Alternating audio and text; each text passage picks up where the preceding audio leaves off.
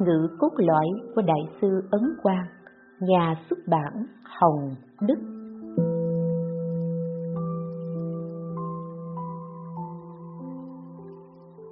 Ba La Mã, Chánh Hành, Niệm Phật. Ba nhỏ, Phương pháp dụng tâm. Nghĩ đến khổ địa ngục, tâm bồ đề phát khởi. Khi niệm phật mà tâm không khẩn thiết là bởi vì không cảm nhận sâu sắc nỗi khổ của thế giới ta bà và niềm vui của thế giới cực lạc. Nếu nghĩ thân người khó được khó sanh nơi trung tâm khó gặp phật pháp pháp môn tịnh độ càng khó gặp. Và nếu người không dứt tâm niệm Phật, một hơi thở ra không vào lại thì nhất định theo ác nghiệp nặng nhất của đời này và đời trước mà đọa vào ba đường ác, chịu khổ lâu dài, trong nhiều kiếp không có thời hạn ra được. Như thế là nghĩ đến nỗi khổ ở địa ngục để phát tâm Bồ Đề. Tâm Bồ Đề là tâm tự lợi lợi tha. Một khi phát tâm này thì như máy móc nạp điện, như đạn dược thêm lưu huỳnh. Công lực của nó rất lớn và vô cùng thần tốc. Đó là sức mạnh tiêu trừ nghiệp chướng, tăng trưởng trí tuệ, không phải thiện căn phước đức bình thường mà có thể so sánh được. Tăng Quảng Thượng Thư trả lời cư sĩ Trần Huệ Siêu Tai họa ở Ôn Châu nghe quá thương tâm Thiên tai nhân họa cứ xảy ra liên miên. Đây quả đúng là minh chứng ba cõi bất an giống như nhà lửa. Cũng chính là lời cảnh sách quan trọng nhất để tính nguyện niệm Phật cầu sanh Tây Phương. Niệm Phật tâm không quy nhất do vì tâm thoát khỏi sanh tử không tha thiết. Nếu nghĩ đến lúc bị nước nhấn chìm, lửa thiêu đốt, không có người đến cứu giúp và nghĩ sắp chết, sắp đọa địa ngục, vậy thì tâm tự nhiên quy nhất, không cần cầu pháp vi diệu khác. Cho nên trong kinh dạy, nghĩ đến nỗi khổ ở địa ngục đều phát tâm Bồ đề đây là lời khai thị cốt yếu nhất của đấng đại giác Thế Tôn. Tiếc là người ta chẳng chịu suy nghĩ thấu đáo. Tăng Quảng Thượng, thư gửi cư sĩ Bao Sư Hiền. Lời bàn Tâm Bồ Đề là căn bản của Phật Pháp, bất luận tông phái nào đều lập cước trên nền tảng này. Kinh nói, tu các thiện pháp mà quên mất tâm bồ đề thì gọi là ma nghiệp. Như thế, có thể biết được tầm quan trọng của tâm bồ đề đối với việc tu học. Nghĩa của tâm bồ đề có rất nhiều tầng, cơ bản là ở tâm xuất ly. Có thể nghĩ đến nỗi khổ ở địa ngục thì tâm chán khổ chắc chắn sanh. Tâm bồ đề tự nhiên phát, chán lìa ta bà, thích sanh tịnh độ, là thuận theo tâm Bồ Đề. Thế nên, khi giải thích tâm Bồ Đề thì tông tịnh độ chú trọng ở tâm nguyện sanh. Chỉ cần có tâm nguyện sanh chính là tâm Bồ Đề, như Yếu Giải nói. Tình sâu phát nguyện, tức là vô thượng Bồ Đề, hợp với tính nguyện này, đích thực là kim chỉ nam của tịnh độ nên người ở hạ phẩm hạ tâm trong quán kinh chỉ một niệm cầu cứu mà được độ thoát một niệm này là tâm thật sự cầu cứu chính là tâm vô thượng bồ đề cầu xuất ly do vạn sanh mà bước vào vô sanh trực tiếp chứng đắc quả bồ đề trọn thành công đức tự lợi lợi tha ít việc và bớt việc thu xếp được là tốt. Người niệm Phật càng ít việc càng tốt. Nếu cứ lo sắp đặt các nghi thức thì có khi dẫn đến mệt mỏi rồi sanh bệnh. Nhưng Pháp không có tướng nhất định, không thể cố chấp, cũng không qua loa, không đề nếp, chỉ cần đạt được lợi ích thực tế, phù hợp với khả năng mình mà thôi. Tam Biên Thượng, thư trả lời cư sĩ Huệ Chiêu. Người vô tâm thì được, kẻ hữu tâm lại mất. Sư muốn bế quan ở Linh Nham, Pháp Sư chân đạt đã cho phép rồi, đây là nhân duyên rất tốt. Sư nên buông xuống toàn thân và buông ngay tâm niệm vọng động, mong muốn mau được lợi ích. Thế thì mới có thể đạt được lợi ích lớn. Nếu không thì e là sẽ vướng vào ma. Người vướng vào ma đều do tâm vọng động dẫn dắt. Pháp sư chân đạt đã thành tựu việc bế quan cho sư, nên sư phải nhớ báo ơn. Quan trọng là chớ mong làm đại thông gia, thì có lẽ được tương ưng với tâm Phật. Không cầu làm đại thông gia, thì có khi được làm đại thông gia. Cho nên nói, người vô tâm thì được, kẻ hữu tâm lại mất. Nghĩa lý cốt lõi của Phật Pháp là ở chỗ tâm không dính mắc, nếu còn tồn động một tâm chấp trước đạt được các cảnh giới nào đó hay sự lợi ích nào đó thì bị nuốt chửng vào thai ma. Nếu trong tâm rộng sang chỉ còn một câu Phật hiệu, không có bám phiếu vào một niệm khác, như thế sẽ có sợ đắc. Tam Biên thường Thư trả lời Pháp Sư Minh Đạo Sư nói, thường có các cảnh giới, tôi nghĩ là sư chưa từng chân thật nhiếp tâm, chỉ do sự hành trì bên ngoài tạo nên. Giả sử chân thật nhiếp tâm, thì trong tâm không có vọng niệm, chuyên chú ở trong câu Phật hiệu, thì chắc chắn tiêu trừ nghiệp chướng, tăng trưởng phước huệ, đâu đến nỗi luôn có khổ não vì cảnh giới ấy. Tu hành quan trọng là không thể để vọng tâm sao động hay cầu chứng được cảnh giới thánh hiện tiền và được các loại thần thông chỉ mong sao tương ưng với tâm Phật mà thôi. Cho nên nói toàn tâm là Phật, toàn Phật là tâm. Ngoài tâm không có Phật, ngoài Phật không có tâm. Nếu có thể được như thế, chẳng hạn như mặt trời chói chang trên bầu trời, thì sương tuyết đều tan chảy. Sao lại có cảnh giới không như Pháp, làm cho thân tâm khổ não chứ? Nếu không dùng tâm như thế, bình thường chăm chăm muốn thấy cảnh giới thánh, không biết rằng thấy cảnh giới đó thì cần phải đạt đến giai vị nghiệp sạch tình không.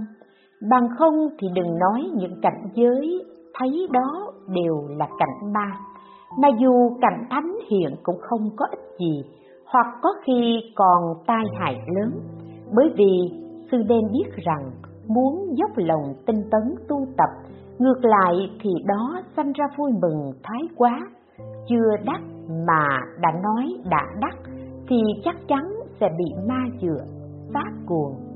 Kinh Lăng Nghiêm nói, không khởi tâm chứng thánh gọi là cảnh giới thiện nếu khởi tâm chính thánh, thì rơi vào các tà kiến, chính là nghĩa này. Tam biên thượng, thư trả lời pháp sư đế tỉnh càng mong cầu chứng đắc là cội gốc đoạn lạc. Pháp môn niệm phật là pháp môn đặc biệt trong phật pháp, nương từ lực phật có thể đối nghiệp vạn sanh đại khái là ở trong cõi ta bà này, còn chưa đoạn hoặc nghiệp, gọi là đới nghiệp. Nếu sanh tây phương thì không còn nghiệp nữa, chứ không phải đem nghiệp đến tây phương. Bất luận là công phu sâu hay cạn, nếu đầy đủ lòng tin chân thành, nguyện sanh tha thiết, chí thành xưng niệm, thì không có một người nào mà không được vãng sanh nếu là phàm phu muốn nương vào tự lực tu trì, tất cả pháp môn muốn liễu thoát sanh tử thì khó như lên trời. Ông muốn tôi giúp ông trọn tâm diệu giác, khai ngộ rộng rang.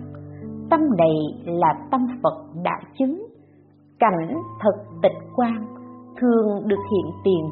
Cảnh giới này là cảnh giới của Phật trụ.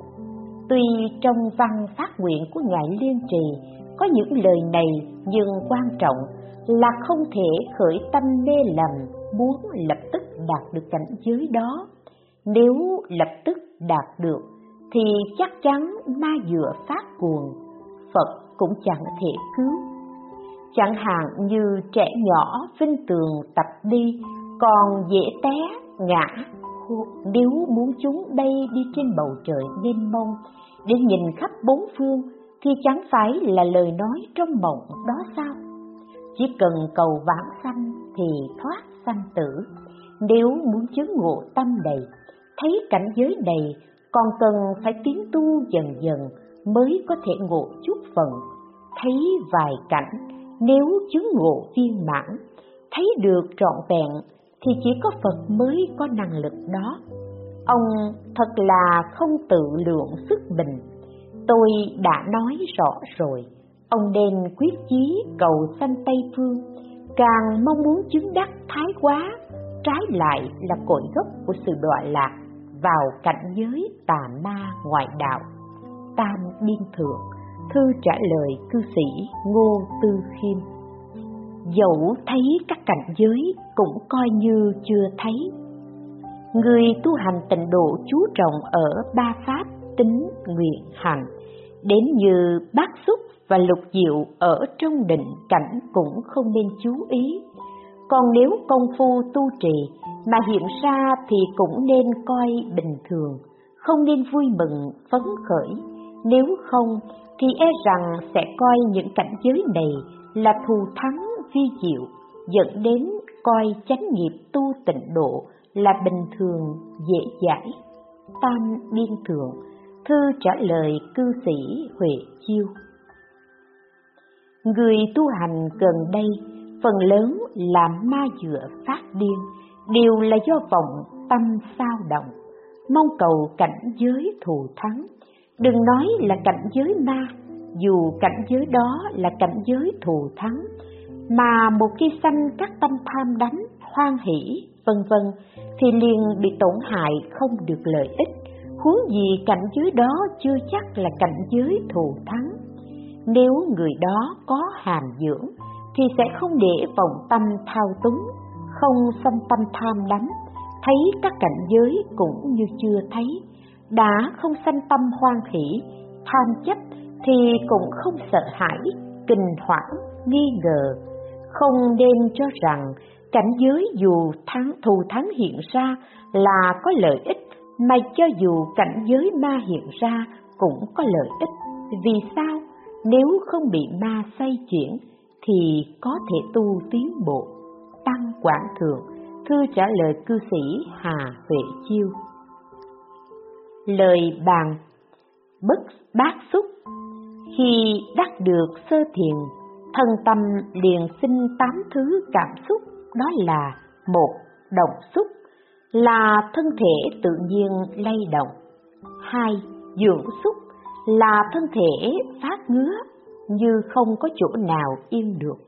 Ba, khinh xúc là thân nhẹ bổng như mây có cảm giác như đang bay đi. Bốn, trọng xúc là thân nặng như núi không thể nhúc nhích được.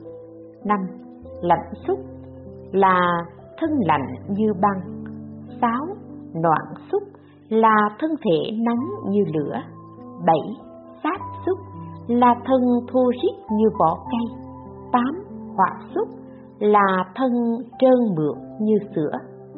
Lục diệu cũng gọi là lục diệu môn, tức là sáu pháp thiền quán của Tông Thiên Thai lập ra, đó là sổ tức môn, tùy tức môn, chỉ môn, quán môn, hoàng môn, tịnh môn.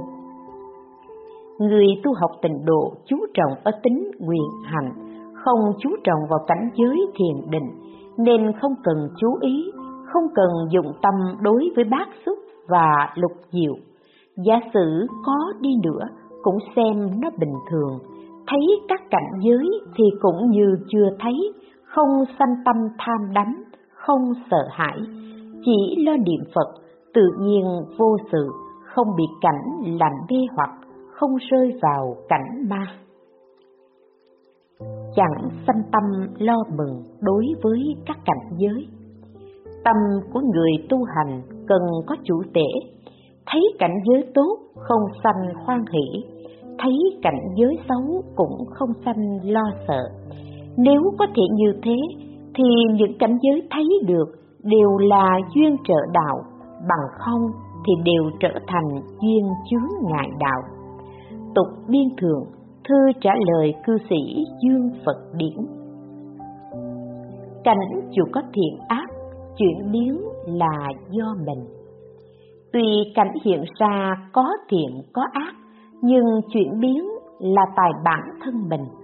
Nghiệp ác hiện mà chuyên tâm niệm Phật thì nhân duyên ác trở thành nhân duyên thiện.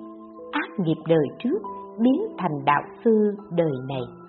Tăng Quảng Thượng, thư trả lời một cư sĩ ở Vĩnh Gia, thư thứ tư.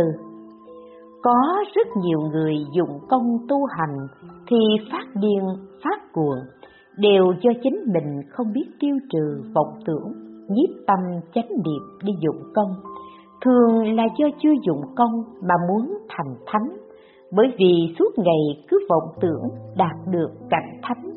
Như uống nước độc mê loạn vô tri, nói là trời chuyển đất che, quỷ quái thần kỳ. Thật ra, đây đều là tác dụng của vọng tâm của chính mình chiêu cảm cảnh ma.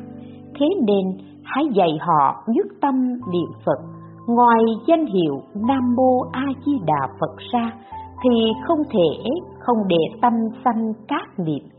Tự nhiên như sương mù chăn kính tan ra, thì bầu trời sáng tỏ lợi ích của việc nhất tâm niệm Phật và tai họa của vọng tâm sao động mong thấy cảnh giới đều được nhắc đến ở trong văn sao. Mong hãy tin lời này, sao chép rồi gửi cho họ, lại cần khiến cho họ dốc lòng đưa vào lời này, không nên cho cảnh ấy là đúng. Nếu còn xuất hiện trở lại cũng không sanh tâm hoan hỷ, không kinh sợ, thì cảnh ấy tự tiêu, như giặt vào nhà người, nếu tưởng nó là người nhà thì bị nó hại, nếu biết là giặc mà vẫn vọng sinh sợ hãi thì cũng bị hại. Nếu không vui mừng, chẳng lo sợ, không chú ý thì nó sẽ không có chỗ dung thân. Tam Biên Thượng, thư trả lời cư sĩ Trần Sĩ Mục, thư thứ năm, ngày 18 tháng 4 năm Ất Sửu dùng kinh giáo của Phật để kiểm nghiệm thật giả. Việc phân biệt ma cảnh và thắng cảnh có vài phần phù hợp và không phù hợp ở trong kinh giáo. Nếu là thánh cảnh thì khiến cho người vừa thấy tâm địa lập tức thanh tịnh, hoàn toàn không có tâm vọng động, lao sao, chấp trước. Nếu là ma cảnh thì sau khi thấy tâm liền không thanh tịnh, sanh vọng tâm chấp trước, sao động, vân vân. Ngoài ra, tuy Phật quang sáng rực rỡ nhưng không chói mắt, nếu ánh sáng chói chang thì không phải là Phật thật. Nếu Phật hiện, dùng nghĩa lý phàm những gì có tướng đều là hư vọng để kiểm nghiệm, thì tướng càng hiện rõ, giả như ma hiện, mà dùng nghĩa lý này để kiểm nghiệm thì nó liền ẩn mất đó là lò lửa lớn để kiểm nghiệm thật hay giả.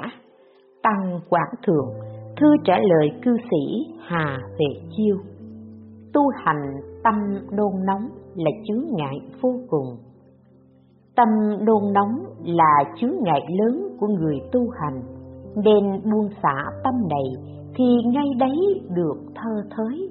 Tục biên thượng, thư trả lời cư sĩ niệm Phật liên quan đến dụng công trong phòng, nên dùng sự chuyên tinh không hai làm chính. Nếu thực sự có thể nhất tâm bất loạn, thì tự có sự cảm thông không thể nghĩ bàn. trước khi chưa được chức tâm bất loạn, quan trọng là không thể dùng vọng tâm sao động để cầu cảm thông. Sau khi nhất tâm bất loạn thì chắc chắn có cảm thông, đã có cảm thông thì càng tinh tấn chiên nhất như gương sáng treo trên đài, tùy duyên mà hiện cảnh tốt xấu, tốt xấu là tướng hiện, không có chút liên quan nào với bản thể của chiếc gương. Tâm chưa nhất tâm bất loạn mà nóng vội cầu cảm thông thì tâm nóng vội cầu cảm thông này càng làm chướng ngại lớn nhất của người tu đạo.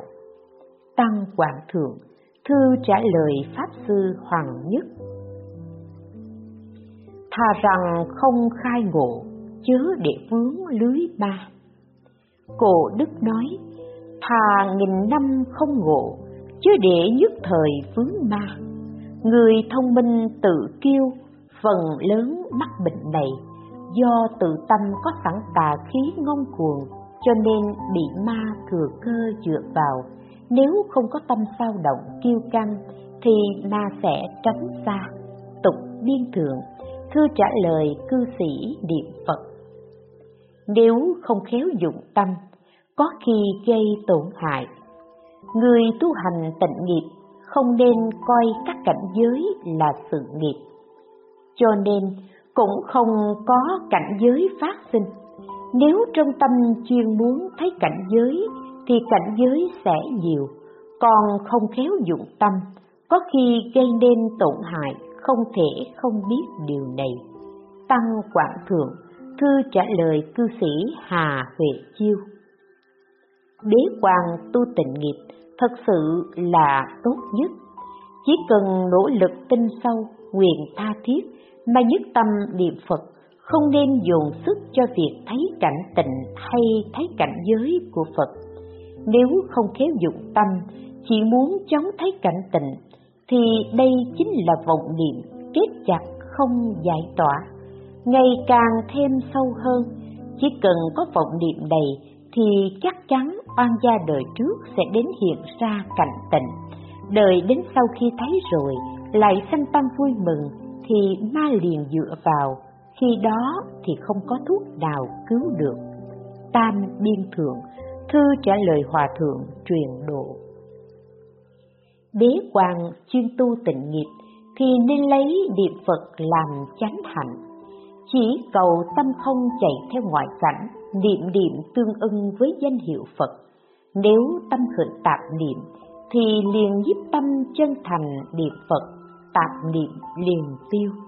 Quan trọng là không thể khởi vọng tưởng mù quáng, mong đắc thần thông, có pháp duyên, được danh dự, muốn xây dựng chùa chiền, vân vân. Nếu có những niệm tưởng như thế, thì lâu dần chắc chắn sẽ bị ma dựa. Nếu không nói ra, nói trắng ra cho sư nghe, e là sư cho rằng những niệm đó là tốt, rồi vọng tưởng ngày ngày tăng trưởng thì chắc chắn sẽ bị ma dựa. Dù cho tâm thanh tịnh, hàng phục được vọng tưởng, cũng không thể xâm tâm vui mừng, khoe khoang với người khác. Có một phần mà nói có mười phần, cũng là cội gốc bị ma dựa. Tam biên thượng, thư trả lời sư Minh Tâm. Nếu tâm địa quang minh, tà ma khó xâm nhập. Đọc thư các hạ gửi đến, biết các hạ chắc chắn là một quân tử có phẩm đức cao thượng. Điều đáng tiếc là các hạ không phân biệt được tà chánh.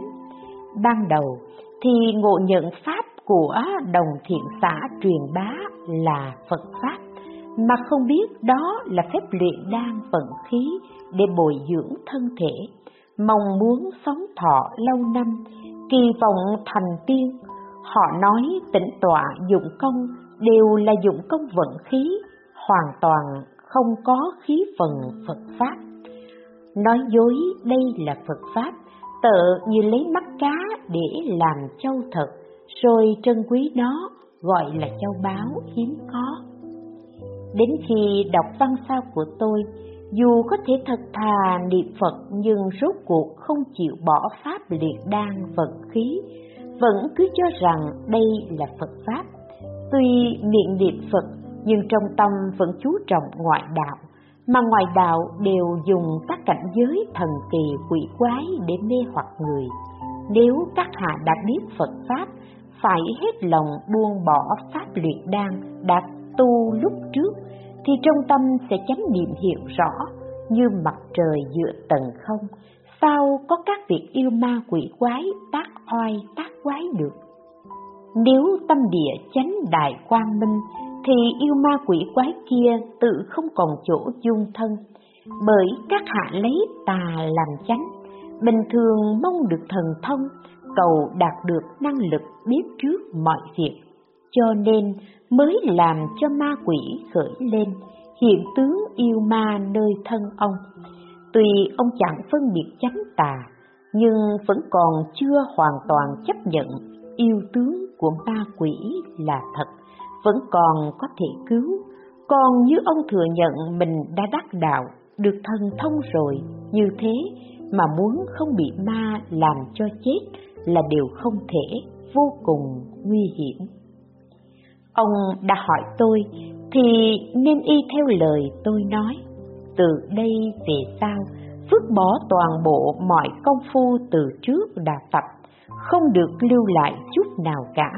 Hãy chí thành khẩn thiết, sanh lòng tin, phát nguyện niệm Phật, cầu sanh Tây Phương. Ba nghiệp thân, khẩu, ý cần phải chuyên chú vào tu trì tịnh nghiệp.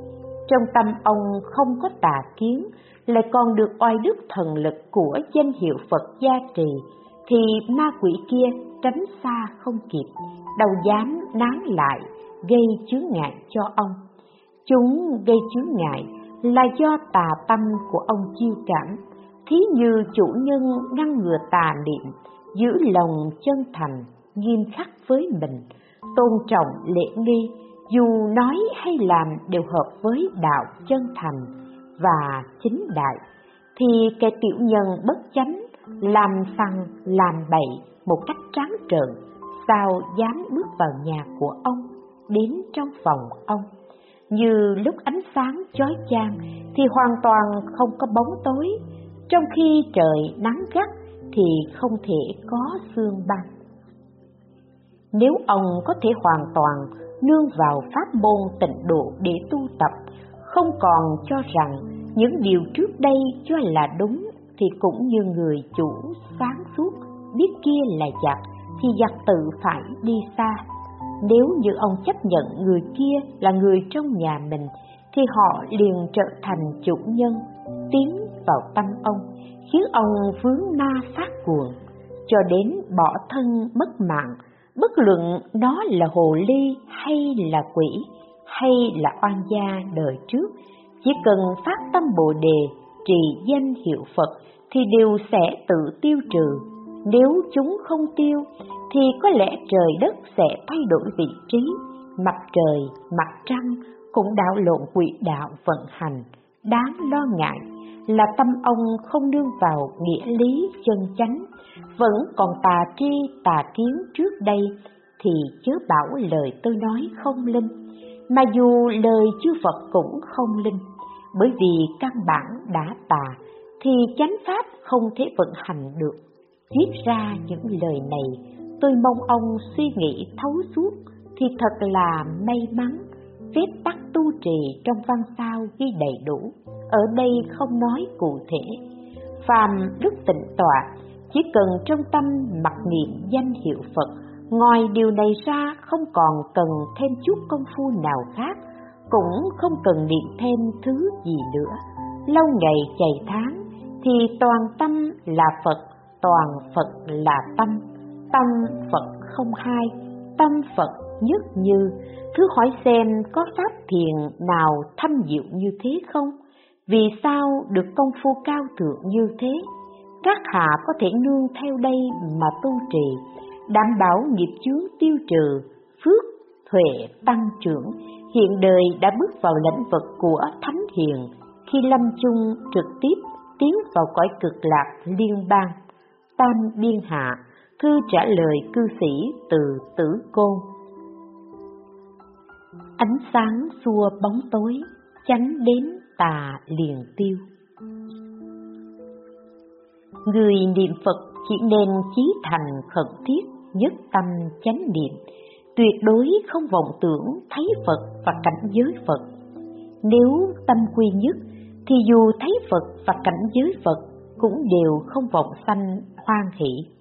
Việc nhìn thấy Phật, thấy cảnh giới Phật, vì thế mà dẫn đến việc được chút ít mà cho là đủ, liền bị thoái lui. Dù không thấy Phật, không thấy cảnh giới, cũng không thiếu sót gì cả.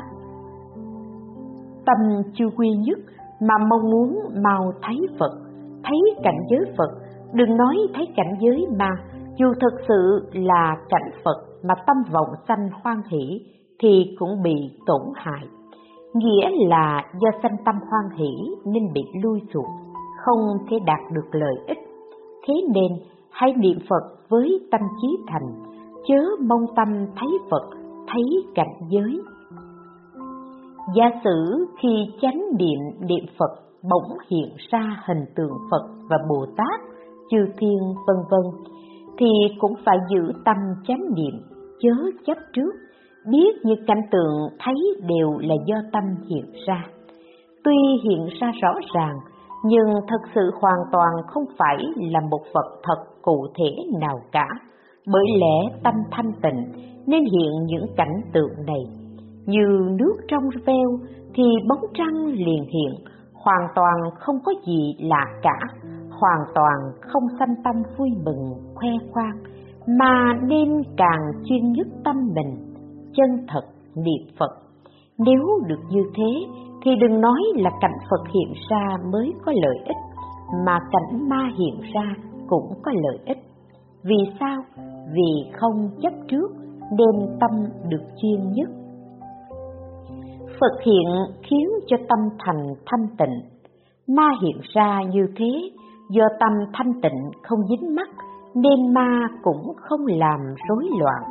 Tâm càng thanh tịnh thì đạo nghiệp tiến bộ, nay đột nhiên thấy những cảnh tượng ấy, ông liền sanh tâm lo sợ, không dám niệm Phật. Tâm như thế thì đã đánh mất chánh niệm, may mà không phải ma hiện. Chứ nếu ma hiện mà không dám niệm Phật thì có thể ma liền nhập vào tâm, bị ma dựa, phát cuồng, mất hết chánh niệm, sao không biết tốt xấu để thành ra nông nổi này. Sợ là ma hiện thì càng nên khẩn thiết niệm Phật, như thế ma sự tự nhiên không có chốn dung thân. Như ánh sáng đến thì bóng tối không còn, chánh đến thì tà tự tiêu, đâu thể vì sợ ma hiện ra rồi không dám niệm Phật. Tam Biên Thượng, thư trả lời cư sĩ Trần Sĩ Mục, thư thứ sáu, mùng hai tháng sáu năm Ất Sửu. An trụ vào Phật hiệu, không dùng pháp quán tâm. Nên dùng pháp quán tâm điệp Phật, nên dùng pháp nhiếp tâm điệp Phật. Trong kinh Lăng Nghiêm, Bồ Tát Đại Thế Chí nói, nhiếp trọn sáu căn, tịnh điểm tương tục, đắc tam ma địa, đây là đệ nhất. Khi niệm Phật, ý căn trong tâm phải niệm cho sáng suốt, thì căn trong miệng cũng phải niệm cho sạch mạch lạc, nhĩ căn trong tai cũng phải nghe cho rõ ràng, ba căn, ý, lưỡi, tai đều thâu nhiếp nơi câu Phật hiệu, mắt cũng không nhìn đông nhìn tây, mũi cũng không hít ngửi phân biệt các mùi vị, thân cũng không lười biếng giải đại, gọi là nhiếp trọn sáu căn. Nhiếp trọn sáu căn đến niệm Phật, tuy không thể hoàn toàn không có vọng niệm, nhưng so với không nhiếp trọn sáu căn thì trong tâm thanh tịnh hơn nhiều, cho nên gọi là tịnh niệm. Nếu tịnh niệm thường liên tục, không gián đoạn, thì tâm quy về một chỗ, công phu cạn thì được dứt tâm, công phu sâu thì đắc địa Phật tam muội. Tam ma địa cũng là tên khác của tam muội. Đây còn nói là chánh định, cũng gọi là chánh thọ. Chánh định là tâm an trụ trong câu Phật hiệu, không còn rong rủi bên ngoài. Chánh thọ là tâm chỉ dùng chứa cảnh duyên của công đức Phật hiệu, tất cả cảnh duyên khác đều không thể xâm nhập được. Nếu có thể thật sự giết trọn sáu căn mà niệm Phật thì chắc chắn nghiệp chướng tiêu trừ, thiện căn tăng trưởng, không cần quán tâm mà tâm tự thanh tịnh rõ ràng thì đâu đến nỗi sanh bệnh do tâm hỏa bốc lên. Bởi nghiệp lực phàm phu của ông quá sâu nặng mà lại vọng dùng phương pháp quán tâm, cho nên mới dẫn đến như thế. Phương pháp quán tâm là phương pháp dạy người tu quán, không hợp căn cơ của người niệm Phật, nhiếp trọn sáu căn, tình niệm tương tục là phát vi diệu vô thượng trùm khắp ba căn thượng trung hạ. Tất cả căn cơ dù thánh hay phàm nên biết nhiếp trọn sáu căn chú trọng ở nghe tức là trong tâm niệm thầm cũng phải nghe. Do vì trong tâm khởi niệm thì có tướng âm thanh tự tai mình nghe âm thanh trong tâm mình mới rõ ràng nhất. Nếu có thể nghe thật rõ ràng từng câu, từng chữ, thì sáu căn đều quy về một chỗ. So với tu các pháp khác, thì cách này ổn thỏa nhất, nhẹ nhàng nhất, hợp lý, hợp cơ nhất. Tục biên thượng thư trả lời cư sĩ dương vị chương tính nguyện phải chuyên nhất, chớ ham pháp tham cứu. Người niệm phật không thể sử dụng cách tham cứu của nhà thiền. Do vì người tham cứu đều không chú trọng ở tính nguyện cầu sanh. Dầu rằng niệm phật nhưng chỉ chú trọng tham cứu câu người niệm phật là ai, để cầu khai ngộ mà thôi. Nếu sanh tây phương thì không có ai không khai ngộ. Nếu khai ngộ mà hoặc nghiệp đều sạch thì có thể liễu thoát sanh tử.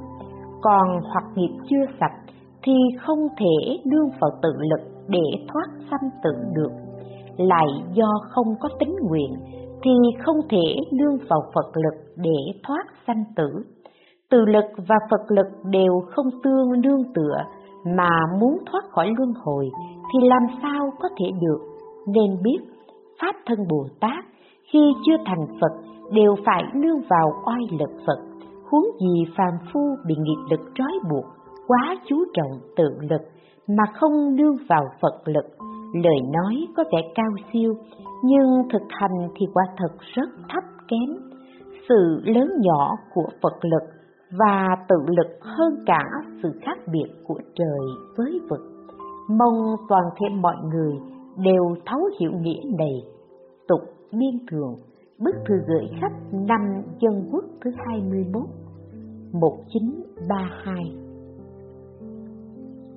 pháp môn tịnh độ khác với các pháp môn khác. Các pháp môn khác đều nương tự lực, chỉ có pháp môn tịnh độ này hoàn toàn nương vào Phật lực. Môn phái thiền tông ở phương Nam có khá nhiều, quyết không gia nhập môn phái thiền tông, toàn tính có được tên gọi mỹ miều là thiền tịnh song tu.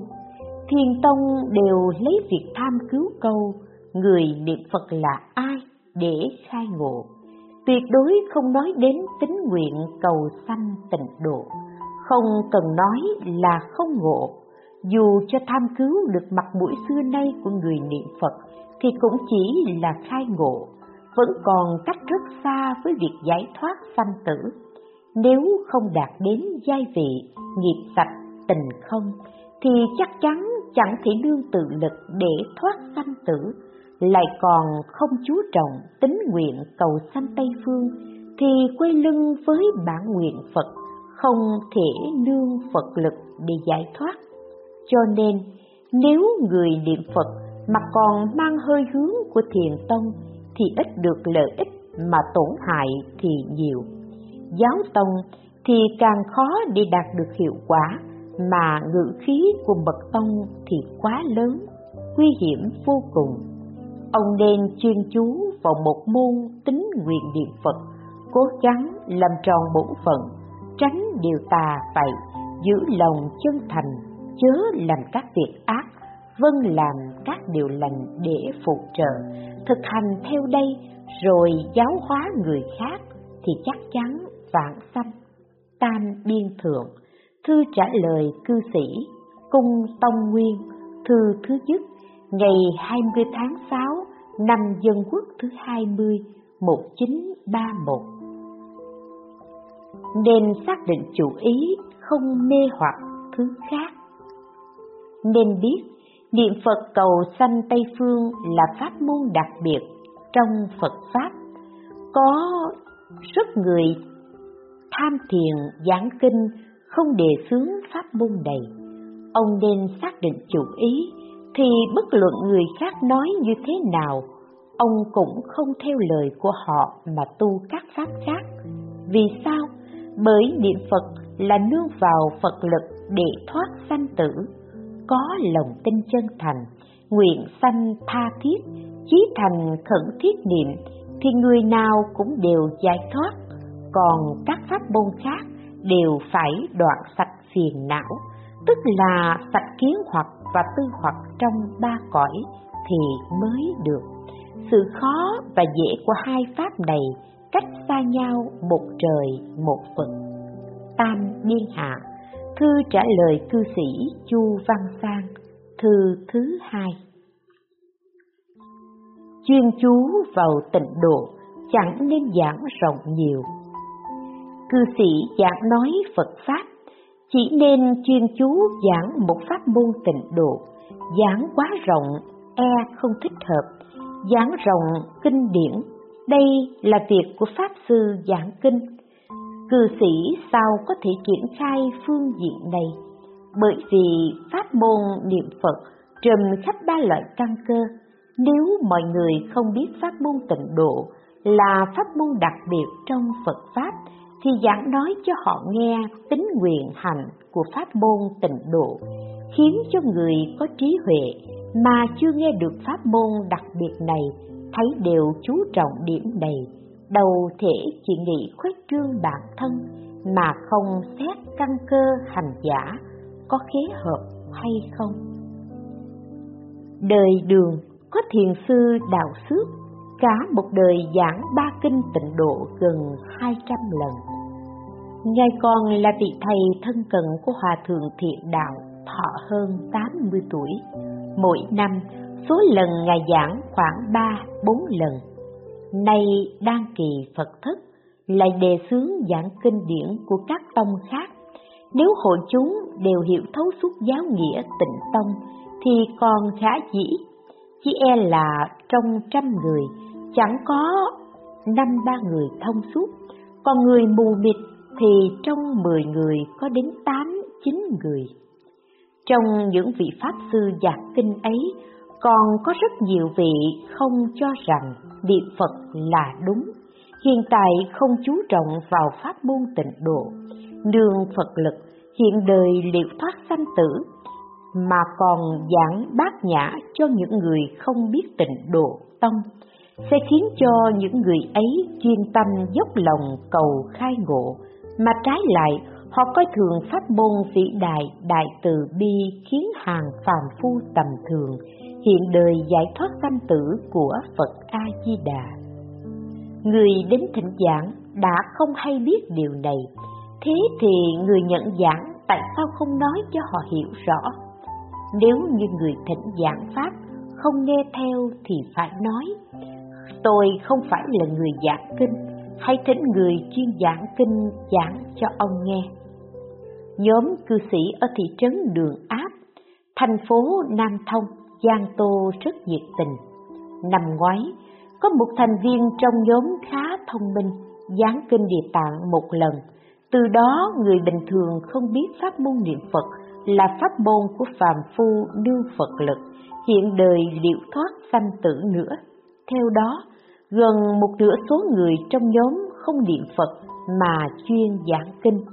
Nhóm trưởng thỉnh tôi nói chuyện với người giảng kinh, nhân đó tôi nói với họ rằng Phật Pháp như biển lớn, một giọt thì đủ vị của trăm sông. Phật Pháp như lưới châu trời đế thích, một hạt châu có thể đủ ánh sáng của nghìn hạt châu. Theo lý luận của những nhà đại thông gia, lời thô thiển hay tế nhị đều là nhất chân.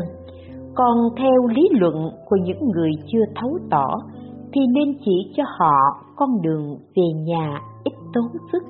Huống gì Bồ Tát đã chứng quả vị đẳng giác, muốn viên mãn Phật quả, còn phải niệm Phật cầu sanh Tây Phương, và người sắp đọa vào địa ngục A Tỳ, thành tựu mười tiếng xưng danh, cũng có thể dự vào hội liên trì như thuốc A già đà, trị lành muôn bệnh như mùa xuân, vừa đến thì trăm hoa đua nở. Pháp môn tịnh độ có lợi ích vi diệu, ngoài trừ Phật ra thì không ai có thể hiểu thấu được tại sao không dùng những điểm này để phát khởi tâm tính nguyện của họ, khiến cho họ đều được vãng sanh. So với những người giải thích câu cú chữ nghĩa để làm thiện căn cho đời sau được độ thì khác biệt nhau một trời một vực tục điên thượng cư trả lời cư sĩ chương duyên tịnh. Đối với người hiện tại, thì nhân quả là toa thuốc bậc nhất để đối trị bệnh. Pháp môn tịnh độ là pháp môn thích hợp nhất. Nếu nguyên cứu luận khởi tính, dù cũng đầy đủ nhân quả và lý sự của tịnh độ, nhưng tri kiến phàm phu không thể lãnh hội hết giáo nghĩa trong đó lại không thể căn cứ theo luận này để tu hành như vậy. Chỉ hiểu một chút nghĩa lý mà thôi. Bất luận là người thuộc căn tánh nào, trước cần phải nghiên cứu và nói về nhân quả tịnh độ. Tăng quảng thượng, thư trả lời cư sĩ chu quần tranh, thư thứ bảy. Học thì nên chuyên tinh, đừng mong làm thông gia nói về đọc sách, bởi vì bản thân ông có chức vụ ít khi nhàn nhã, chỉ nên bắt đầu từ văn sao gia ngôn lục rồi mới đến ba kinh tịnh độ, vãng sanh luận chú. Triệt ngộ thiền sư ngũ lục tịnh độ thập yếu, tịnh độ thánh hiền lục tịnh độ chỉ quy tập lồng thư tịnh độ văn những sách khác như sách của thiền tông, thiên thai tông, hiền thủ tông, từ ân tông, cho đến mật tông, tạm thời ông nên gác qua một bên vì không có thời gian, sức lực để xem nổi đâu tu tịnh nghiệp, nếu trước tiên không nghiên cứu pháp môn tịnh độ cho rõ ràng, thì như muốn về nhà mà lại không biết đường vì biết rằng những tông phái đó cũng có thể về nhà, nhưng lại quá đổi xa xôi thật sự khác nhau một trời, một vực. Tục biên thường, thư trả lời cư sĩ dương tuệ phương, thư thứ nhất. Còn nếu không biết pháp môn tịnh độ, giả sử khiến họ đi sâu kinh tạng, triệt ngộ tự tâm, muốn liệu thoát sanh tử, còn không biết phải trả trải qua bao nhiêu đại kiếp nữa mới có thể viên mãn nguyện vọng. Thuốc a già đà trị hết thảy bệnh, tiếng phạn là a già đà trung quốc dịch là phổ trị, nghĩa là trị mọi chứng bệnh. Nếu không biết được loại thuốc này thì thật đáng tiếc, biết nhưng lại không tu, cho đến tu mà không chuyên tâm nhất trí thì càng tiếc nuối hơn nữa tăng quảng thượng, thư gửi nữ sĩ từ phước hiền. Pháp môn tịnh độ lấy tính làm gốc, tinh đến cùng cực, thì ngũ nghịch, thập ác đều được vãng sanh. Tinh không đến nơi, thì cho dù là người thông tông, thông giáo, mà vẫn chưa đoạn sạch kiến hoặc và tư hoặc, cũng không có phần vãng sanh tịnh độ. Ông đã không thể thông tông, thông giáo, đoạn hoặc chứng chân nương tự lực để thoát sanh tử lại không tin phật lực không thể nghĩ bàn công đức tự tánh không thể nghĩ bàn nếu người đầy đủ lòng tin chân thành nguyện sanh tha thiết niệm phật cầu sanh tây phương thì không ai mà không được vãng sanh pháp môn tịnh độ là pháp môn viên đúng, thẳng tắc, trực tiếp vô thường. Ngay trong đời này, liễu sanh thoát tử, vì chưa biết phương hướng của pháp môn đầy, nên mới sanh tâm cuồng vọng, ham muốn theo đuổi mục đích, mục tiêu cao xa, viễn phong, nghiên cứu luận khởi tính. Luận này thực sự là cương yếu của người học Phật, nhưng đối với căn cơ thấp kém của người sơ cơ thì cũng khó được lợi ích.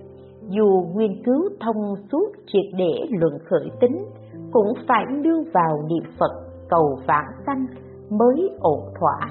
Huống chi Pháp tướng tông, thiền tông đều tinh vi áo diệu, cao sâu là không thể hy vọng đạt được. Tâm ông cao xa như thế là không biết tự lượng sức mình mà chí khí rất thấp kém. Nói căn cơ mình thấp kém, khiếp nhược, làm sao mong sanh đến Tây Phương được. Chỉ cần có thể không đọa vào đường ác là cảm thấy an ủi rồi. Nhưng không biết rằng nếu không sanh Tây Phương thì tương lai sẽ đọa vào ba đường ác.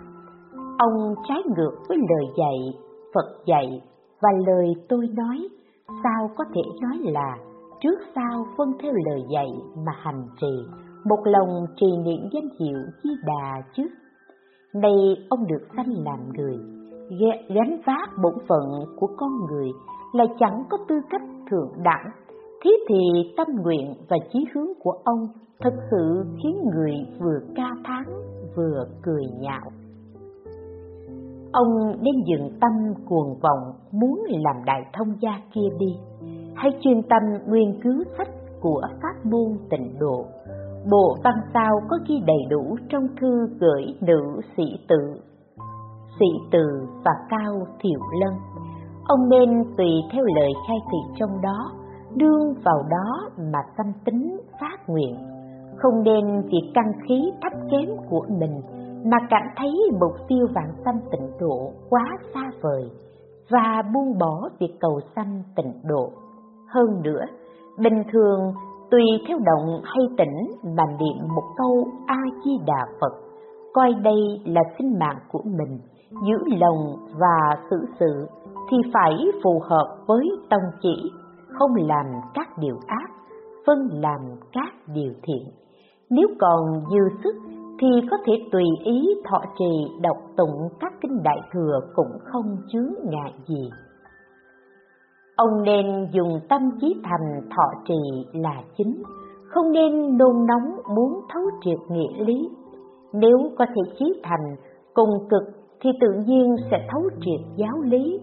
Nếu ban đầu ham cầu muốn thấu triệt nghĩa lý, lại không chí thành trì tụng, như thế dù thấu triệt cũng không có ích thật sự huống gì như vậy chắc chắn là khó mà thấu triệt được dù cả đời nguyên cứu pháp tướng, thiền giáo cũng khó đạt được tông chỉ quy về của chúng dấu cho đạt được thì ai có thể không đoạn kiến sạch hoặc tư hoặc mà vẫn liệu thoát sanh tử nhưng muốn đoạt sạch kiến hoặc tư hoặc để giải thoát sanh tử thì e rằng trong mộng cũng không mơ nổi.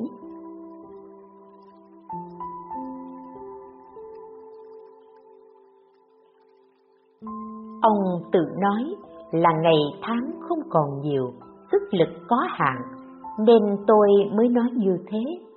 Nếu ông không cho là như vậy, vẫn hành sự theo tâm tướng mình, thế thì tôi cũng không ép ông được có thể trở thành bậc đại thông gia cũng là may mắn của Phật môn. Chỉ e ông không làm nổi đại thông gia, cũng không tin pháp môn tịnh độ đến nơi đến chốn, thế thì đôi bên đều luống uổng. Đời này tích lũy được chút xíu công đức, đời sau chắc chắn sanh vào nhà giàu sang. Ông thử ngẫm nghĩ mà xem, người giàu sang có mấy ai không tạo nghiệp Ngày nay thời thế đất nước nguy hiểm, dân tình không biết sống dựa vào đâu. Cảnh tượng như vậy đều là do người tu hành không có trí tuệ trong đời trước tạo nên. Đời này đương vào phước báo đã tu được mà gây nhiễu loạn. Ông đừng có vọng tưởng, nghĩ rằng không đoạn đường ác. Nếu không sanh Tây Phương thì một đời không đọa còn có thể, chứ hai đời trở lên không đọa thì ít lắm. Tăng Quảng Thượng, thư trả lời cư sĩ Chu Trí Mộc. Chuyên nghiên cứu kinh luận là bệnh của thế gian. Phật Pháp bên mông còn không bờ mé. Phàm phu tầm thường muốn ngay đời này thoát khỏi sanh tử, trừ khi có tính nguyện niệm Phật cầu sanh Tây Phương ra, thì không còn phương pháp nào khác để thỏa mãn nguyện vọng này. Thế gian có biết bao nhiêu người thông minh, kiệt xuất, mang hoài bão nguyên cứu rộng kinh luận đại thừa, mà trái lại coi pháp môn vị đại nhất, giản dị nhất và kiên đốn nhất này là rất nông cạn. Không chịu tu hành, đại khái là bình thường họ chỉ chú trọng lý tánh sâu xa vi diệu mà không thấu tỏ sự sâu xa khôn đường của Phật lực. Cho nên, buông bỏ Phật lực, nương vào tự lực, tự cho mình là đại thông gia, cuối cùng chỉ được danh hảo, ít có người xứng đáng. Trái lại, ông già bà lão quê mùa không hay không biết, lại hoành siêu tam giới, cao đăng đài sen chính phẩm, đến nỗi chính mình vẫn còn ở trong biển khổ luân hồi, chìm đắm chẳng xa khỏi. Như vậy chẳng phải quá đổi xót xa sao? Trên thế gian, đa số người học Phật đều mắc bệnh chung này. Tam Biên Thượng Thư trả lời cư sĩ Quách Tháng do Thư thứ nhất ngày 26 tháng 6 năm Bính Tý Giáo chú trọng khai giải tịnh độ trọng thực hành tu tịnh nghiệp khác với học tập giáo lý. Một bên chú trọng khai thị giải ngộ một bên chú trọng tu hành thực tiễn. Tam biên thượng thư trả lời cư sĩ mục tịnh tông. Thư thứ tư ngày 19 tháng 8 năm Dân Quốc. Thứ 26 1937 Đại cương của pháp môn tịnh độ nằm ở ba món tư lương, tính, nguyện, hành. Cốt lõi của việc tu trì nằm ở nhiếp thọ sáu căn, tịnh niệm tương tục. Không cần nói nhiều, theo lời tôi mà dốc sức tu hành, như vậy bản thân ông sẽ đạt được lợi ích. Nếu ông muốn làm đại thông gia mà bỏ pháp môn tịnh độ hiện đời thoát sanh tử qua một bên thì quả thật đáng thương, đáng xót biết bao. Tục biên thường, thư trả lời cư sĩ Thang Văn Huyên, thư thứ hai năm dân quốc thứ hai mươi, một chín ba một. Một hơi thở ra không trở lại thì qua đời sao mất rồi. Lúc đó, dù tài hoa xuất chúng, lỗi lạc, yên bác cũng thành vô dụng. Nếu không gấp lo tu trì tịnh nghiệp, đợi đến khi ấy mới biết uổng công đời này, thì phí phạm thiện căn gieo trồng đời trước, lại hoang phí thời gian trong văn chương sáo rỗng, lẽ nào không buồn sao? Pháp môn tịnh độ quý ở chỗ thực hành, nay đã biết thì nên tùy sức tùy phần mà tu trì mới có lợi ích thực sự. Nếu chỉ quyên cứu, không chịu trì niệm thánh hiệu Phật, chỉ mong cầu gần thì tiêu nghiệp chướng tăng phước huệ, xa thì thoát khỏi ba cõi cao đăng chính phẩm xem Thế thì vẫn là tập khí người có học, có tập khí này mà muốn được lợi ích chân thật, thoát sanh tử, chứng vô sanh pháp nhẫn, quá thật là vô vàng gian nan. Tam Điên Thượng Thư trả lời cư sĩ Trương thượng Tiêu, thư thứ ba. Thấu suốt mọi kinh giáo chưa chắc được giải thoát. Những người thông hiểu giáo lý kinh điển chưa chắc ngay đời này có thể giải thoát sanh tử. Nếu muốn ngay đời này giải sanh thoát tử, thì phải chú trọng ở tính nguyện niệm Phật, cầu sanh Tây Phương, tục biên thượng, bức thư gửi khách năm Dân Quốc thứ 21, 1932. Một pháp niệm Phật đặc biệt phải chú trọng chuyên tâm không hai. Nếu học pháp này rồi lại học pháp kia, dù đọc tụng tam tạng 12 phần giáo thuộc như cháo, cũng chẳng liên quan gì đến việc giải thoát sanh tử. Tam Biên Thượng, thư trả lời cư sĩ Nhâm Tuệ Nghiêm, ngày 3 tháng 2 năm Dân Quốc thứ 26, 1937. Nếu ông không tự lượng sức mình mà nghiên cứu các tông phái như Tánh Tông, Tướng Tông, thiền Tông, Mật Tông, không coi niệm Phật là gốc, như thế có thể làm một thông gia lờ mờ, còn liễu sanh thoát tử thì chắc ở năm con lừa hoàn toàn không thể thực hiện được. Tục biên thượng, thư trả lời một cư sĩ.